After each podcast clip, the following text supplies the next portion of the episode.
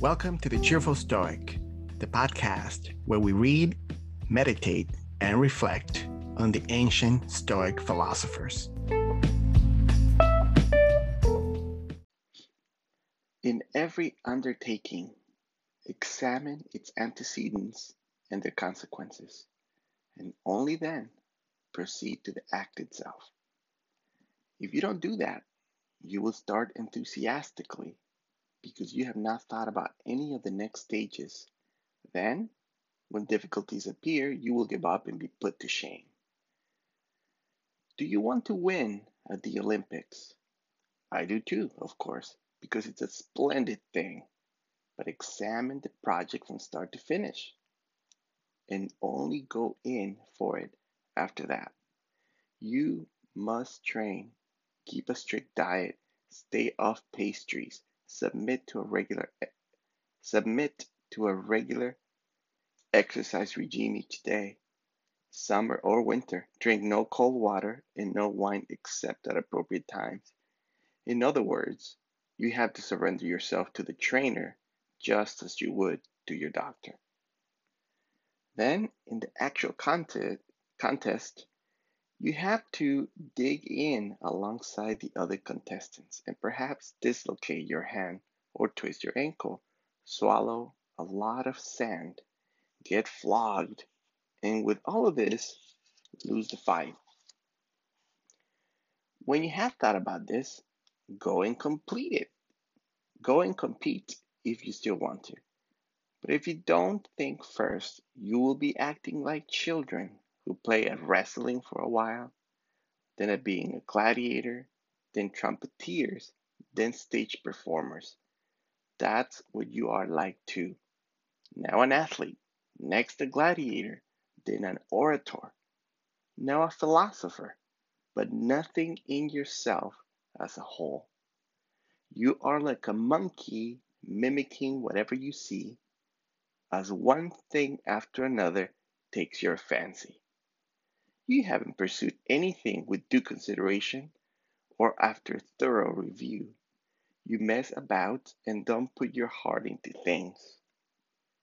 It's the way some people who have seen a philosopher and heard one speak like Euphrates, though no one can really speak like him, want to go into philosophy for themselves. Dear man, think first about what the thing is like and then study your own nature to see whether you're up to it. Do you really want to compete in the pentathlon or the wrestling? If so, you had better study your arms and your thighs and your hips. People differ in what they are naturally suited to do. Do you suppose you can go in for philosophy and eat and drink just as you do now? Or get angry and irritated in the same way, you're gonna have to go without sleep, work really hard, stay away from friends and family, be disrespected by a young slave, get mocked by people in the street, and come off worse in rank, office, or courtroom, everywhere, in fact.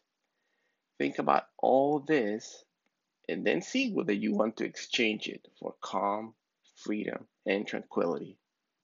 If not, don't go near philosophy. Don't be like children playing first the philosopher, and after that, a tax collector, then an orator, then an imperial officer. These professions don't match. You have to be one person, either good or bad. You have to work either on your commanding faculty or an external things. Either the inner or the outer should be the focus of your efforts, which means adopting the role either of a philosopher or of an ordinary person. This is one of those passages in which Epictetus's humor comes to the fore. I particularly enjoyed how he talks about adults sometimes being like children children playing at being a gladiator, an orator, an imperial officer, maybe a philosopher, and so forth. The main teaching in this chapter of the Enchiridion, or the Manual of Epictetus, is the idea that we have to carefully count the cost before we embark on an ambitious project. Anything that is praiseworthy, that is honorable,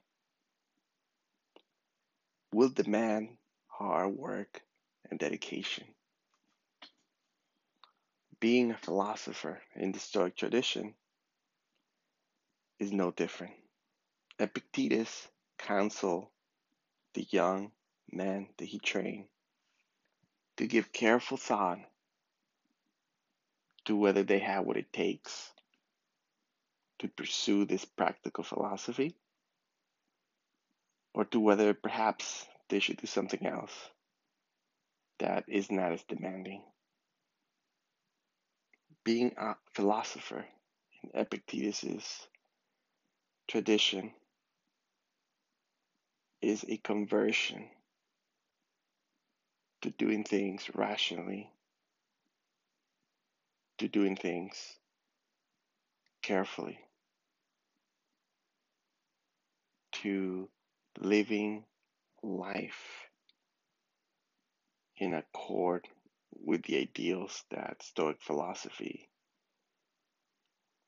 proposes. Today, I encourage you to think about the current projects that you're working on, that you're thinking about, and to ask yourself if you have truly counted the cost, or if perhaps a change in course is needed.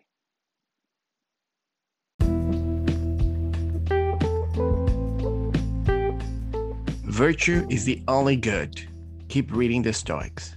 Thank you for listening to this episode.